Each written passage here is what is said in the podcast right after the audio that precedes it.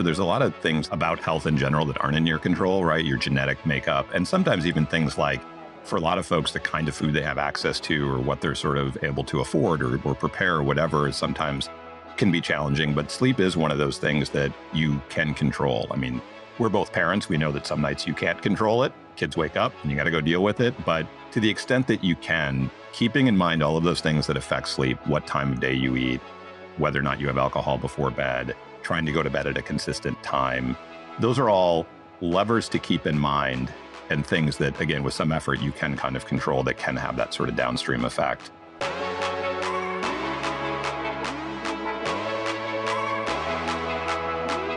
I'm Ben Grynol, part of the early startup team here at Levels. We're building tech that helps people to understand their metabolic health, and this is your front row seat to everything we do. This is a whole new level.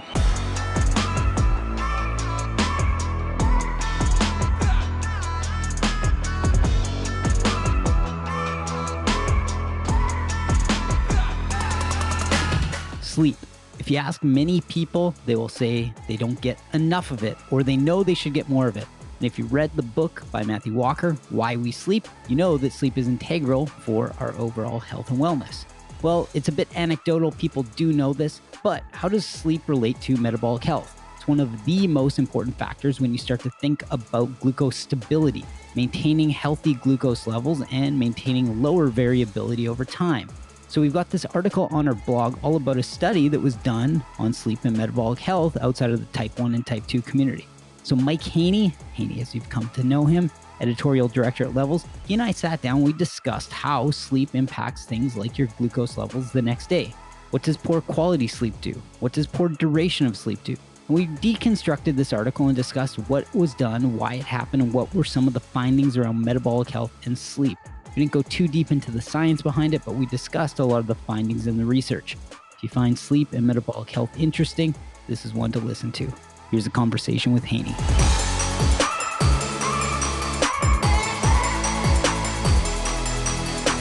So we've got this study. What exactly was it? Where, what happened with it? Where was it published? When did it come out? Sure. So this study came out uh, end of last year, end of, of 2021. Uh, it was done in combination with uh, Diabetes Center in Sweden and the Harvard Chan Public School of Health here. Uh, and actually, most of the population that was studied was in the UK, and there was a little component that was in the, the US. About 10% of the component was in the US, but the, the controls and the whole setup was the same uh, for, um, for all participants. And a couple of things were sort of unique about this study that drove us to cover it. You know, there's a lot of research out there about sleep and metabolic health and the connections, and, and we've written a fair amount about it on the blog. But a couple things caught our eye here that made this study kind of unique. The first and probably the biggest is that the population studied here, and it was about a thousand people, um, were healthy subjects. So typically, one of the things that we see in, in a lot of the metabolic health research, uh, whether it's sleep or anything else that we're looking at, is the research is done kind of for, for self evident reasons in people who have some sort of metabolic dysfunction, whether that's diabetes, often diabetes, sometimes it's prediabetes, sometimes it's even obesity, because you're trying to find ways to make people who already have some kind of impairment better, right? So a lot of the studies about nutritional interventions or sleep effects are in those populations. And that's great, but it's a little challenging for the kind of audience that we're trying to talk to on the blog, which is a broader audience who might not have these problems yet. Um, and you know, our whole goal here is to try to help people not develop some of those problems, um, you know, like type two diabetes or obesity. And so we want to know what the effects of these various things are when you don't already have a problem, when your when your metabolism in your system is otherwise sort of working quote unquote normally or okay. Um, but it's just harder and harder to find research or or I should say increasingly um, there's more of that research being done, but traditionally a lot of the research is only in in these other populations. So that was the first thing that caught our eye. I was like, oh, here's a sleep study, and they screened for people who didn't have any of those conditions. So it's people who were were basically otherwise uh, healthy. The other thing that was kind of unique, particular to sleep studies, a couple of things they did here. One is that the research was done in people's homes. It was about a two week period in which they studied people.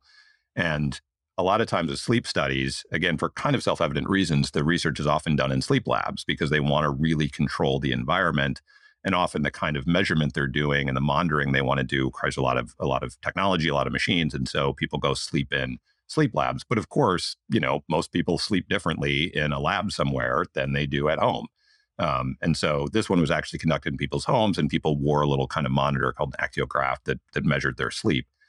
And the third thing they did that was uh, unique here is that they use standardized meals. So this is always a big challenge in any kind of study that involves nutrition: is do you use uh, do you let people eat what they normally eat, and that has certain advantages, or do you standardize the meals and say only eat these things? In this case, they gave people standardized meals to eat. And what that allows you to do is compare not only what they call within person, which is basically one person's response to various meals or various inputs, meals and sleep, and various kind of aspects of sleep, um, but also gives you a better opportunity to control to to compare between people. So now we know that subject A and subject B at least ate the same meal. They might have other physiological differences. They might have other sort of sleep inputs, um, but at least the meal is the same. So those three things together made this study you know one that we wanted to look at. And just briefly what what they looked at what the study did was had people um, wear a continuous glucose monitor so they could get real-time measurement of glucose response eat standardized meals and uh, sleep kind of according to how they they wanted to sleep over the course of two weeks. And then what they looked at was basically how their bodies responded particularly their glucose uh, sensitivity to those different kind of sleep inputs. So whether they slept longer or shorter than normal, how good their sleep was, which say like how often they woke up, how kind of interrupted their sleep was. And another interesting aspect they looked at, which which sleep studies always look at, was how quote unquote typical their sleep night was. So um, did they go to bed at the same time and sleep for the same amount of time, or did things look different if they slept the same amount of time, but they just went to bed later, right? They just, if like they normally go to bed at 11 and then on a particular night they fell asleep at one instead, but slept the same amount of time, did that have an impact the next day? And so they were really looking at glucose responses to kind of the first meal you eat the next day after these different kind of sleep inputs. And those were the results that they came out of that we can talk more about.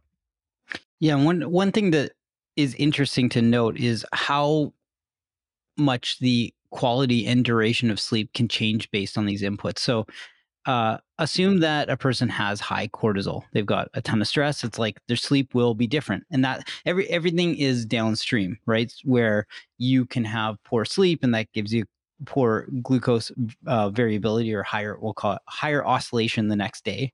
Um, poor food choices, like what you ate throughout a day, those things matter. Alcohol makes a huge difference. Um, lack of exercise, not getting enough duration, like these all um, these all end up being confounding variables when starting to, to look at these things. So it sounds like the study controlled for as many of these factors as possible so that it could look at like what was the next day's um, glucose data to see how much variability there would be and what the average levels were. That's right. And the other thing they did uh, that's helpful in that vein is people also did a, a oral glucose tolerance test as a sort of control. So that's a test that you'll often get at, at the doctor if they see some kind of potential glucose issues or insulin issues. Um, and an oral glucose tolerance test is where you basically drink a disgusting drink that has 75 grams of sugar in it, but it's very standardized. And then you measure how the body's dealing with that glucose at set time periods, often like half hour, hour, two hours afterwards. It's usually called a two hour glucose tolerance test, but you often take measurements beforehand. And again, the idea there is just to to have a very standardized sort of input. It's not like, you know, well, you ate a carb heavy meal. Well, as we know, you know, and we see it in, in our data and, and you see it in research, there's a ton of individuality in how people process actual food. So even if even in these kinds of standardized meals where you can control for the macronutrient content, you can say this meal has X number of carbs, X amount of protein, X amount of fat. Um, we still know people's bodies are just going to respond differently. You know, we see folks who spike on pasta and folks who don't. So at least the oral, oral, glucose tolerance test, everybody's taking the exact same thing, and it's really just a sugar drink. Um, so it's about as simple as you can get to say, all right, here's a whole bunch of glucose at once.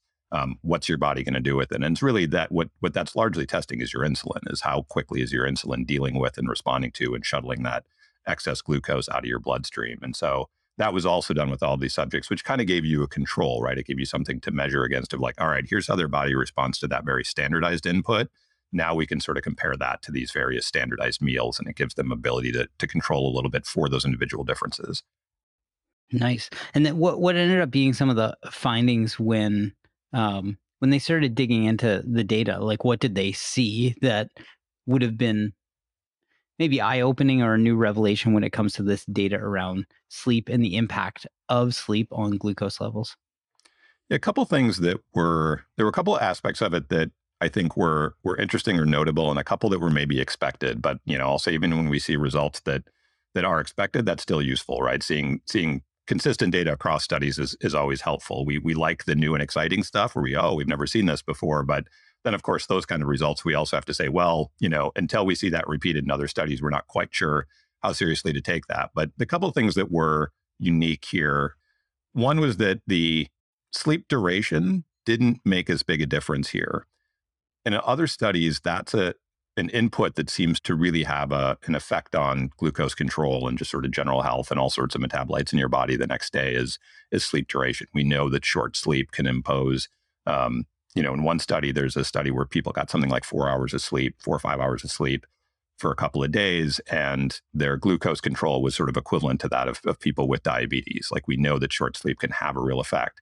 Here it didn't, but the authors suggest in here their their sort of conclusion on this is that maybe the reason we don't see this is they say it's that the effect of sleep duration and glycemic control may be nonlinear. And what they basically mean by that is that you might actually need um, a pretty significant variation in the amount of sleep to get an effect. So, in other words, the difference between sleeping seven or eight hours, like if you typically sleep eight and you get seven, may just not have that big impact. If you slept four, you would see the very big impact. So that was one thing that you know, I think was notable, maybe a little bit surprising, but also it's it's one of those things that when you read it in there, you shouldn't take to mean like, oh, sleep duration doesn't matter. there are these kind of nuances in there that, well, maybe it's about sort of how much sleep, how much variation in the sleep duration you get. Um, the other thing that was interesting in here was that point I mentioned they studied about um, what they call sort of sleep timing, which is when you went to bed and variation from what you normally do.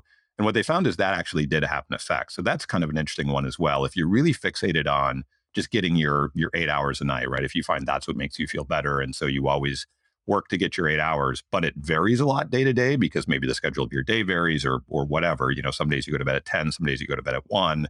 And you just say, well, like, well, whatever time I fall asleep, I'll just make sure I get my eight and wake up the next day.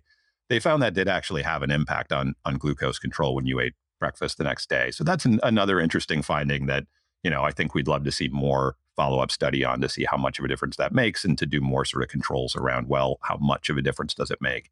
You know, how much variation from normal really seems to produce an impact. The couple of findings they had that were a little bit more expected, but I think still interesting, again, given some of these other controls of of healthy population, you know, sleeping in their in their beds. Um, one was that what you eat actually really matters. Now, again, that seems sort of obvious, but to unpack that a little bit, the standardized meals that they had folks eat, um, there were a variety of them, and they had different macronutrient compositions. So some were really high carbs, some were really high fat, some were high proteins. They had different makeups to them to kind of see what to basically answer this question of like, well, okay, we can say that, um, you know, for instance, having um, variation from your normal sleep pattern impacts glucose control the next day. Well, is that true no matter what you eat? You know, if I eat eggs and bacon, which is a very high protein meal, you know, high fat, but pretty low carb, is that going to have the same effect as if I eat a bowl of cereal the next day? And what they found is no, what you eat really matters. So the effect, um, the, the degree of effect that sleep caused was more significant when you ate a high carbohydrate meal than if you ate a sort of high protein meal.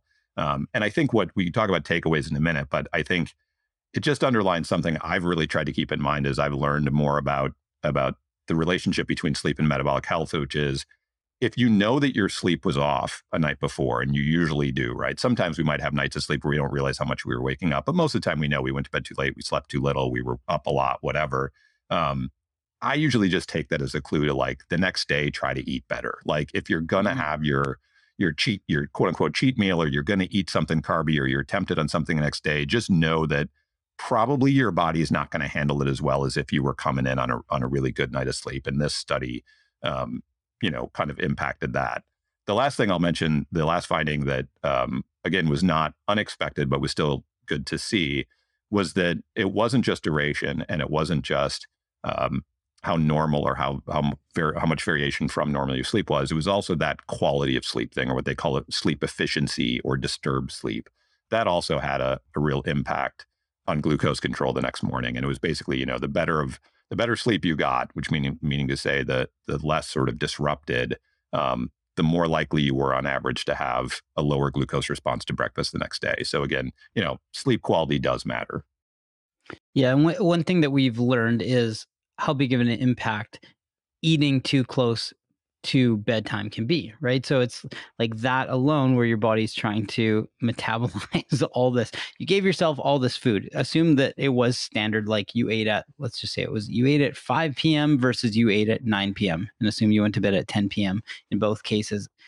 Your uh, with that meal, your body is trying to metabolize something, and your uh, you are going into a sleep state, you're still going to be working through that food and processing it. You're not using that energy. And so the way that your body will treat that the next day is going to vary. And so things like timing of the food input, alcohol makes a big um, impact or has a big impact on quality of sleep. Like there are all so many factors. And one thing we ha- have also learned is around compounding, where it's like compounding of poor choices over a number of days leads to all of these downstream factors. So it's not it's not just a matter of like oh well i can't figure out why.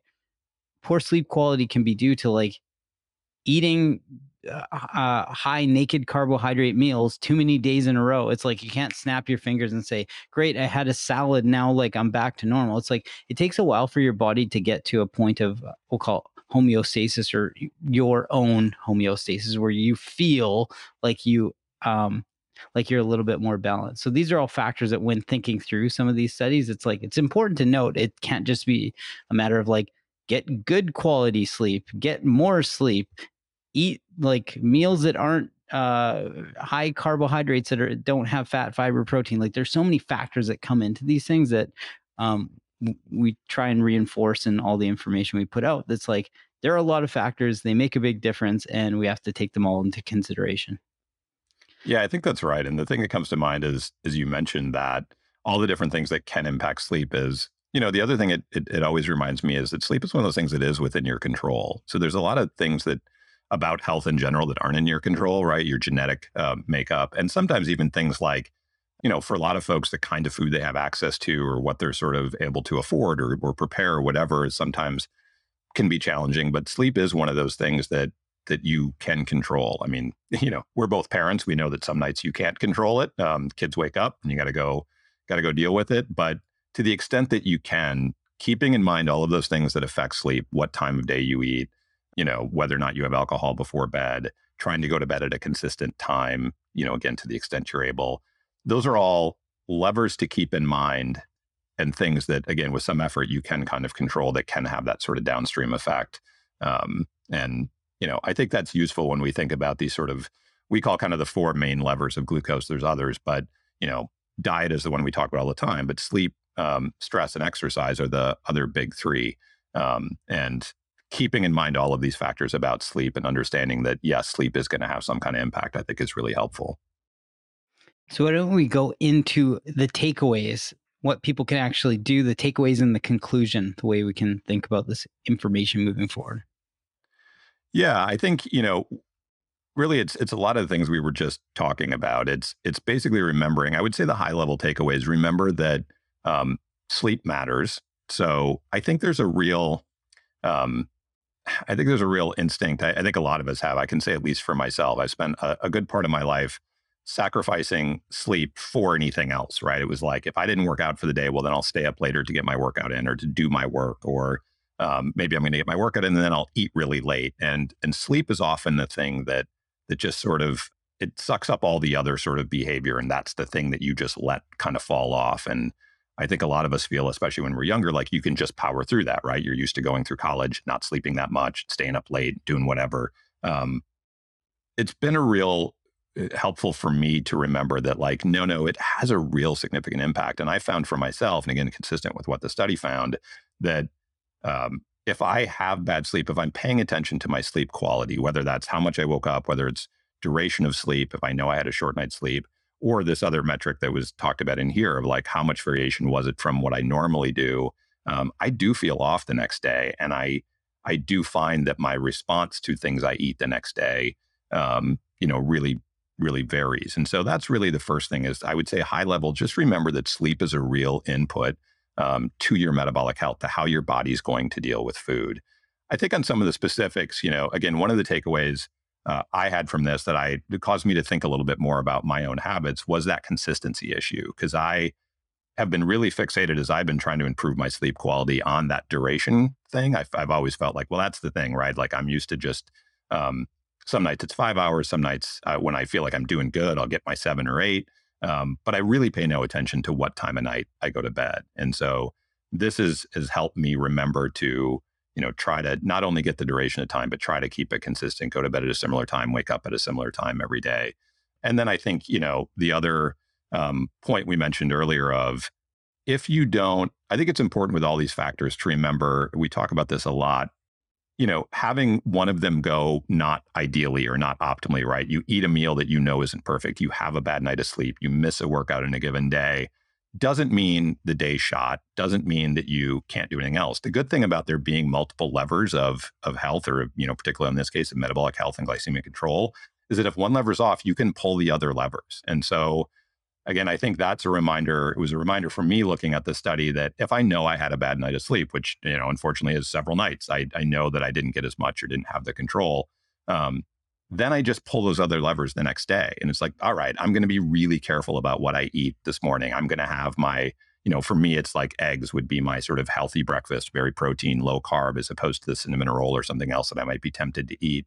Because uh, I know that's just going to compound the negative effect where I can help maybe counter the negative effect by just treating my body well or making sure I get you know, maybe low impact exercise the next day. I maybe don't have enough energy to do a hard HIIT workout, but if I just go for a lot of walks the next day, well, that's pulling that exercise lever, you know, that again is going to give my body the best shot to like, even in its kind of, you know, slightly dysfunctional state because of my my poor sleep quality, it's going to set it up for the best success. So I think that that notion that we learned here in the study about what you eat matters the next day was a reminder of that point of like, if one lever's off, just pull the other levers. Mm-hmm.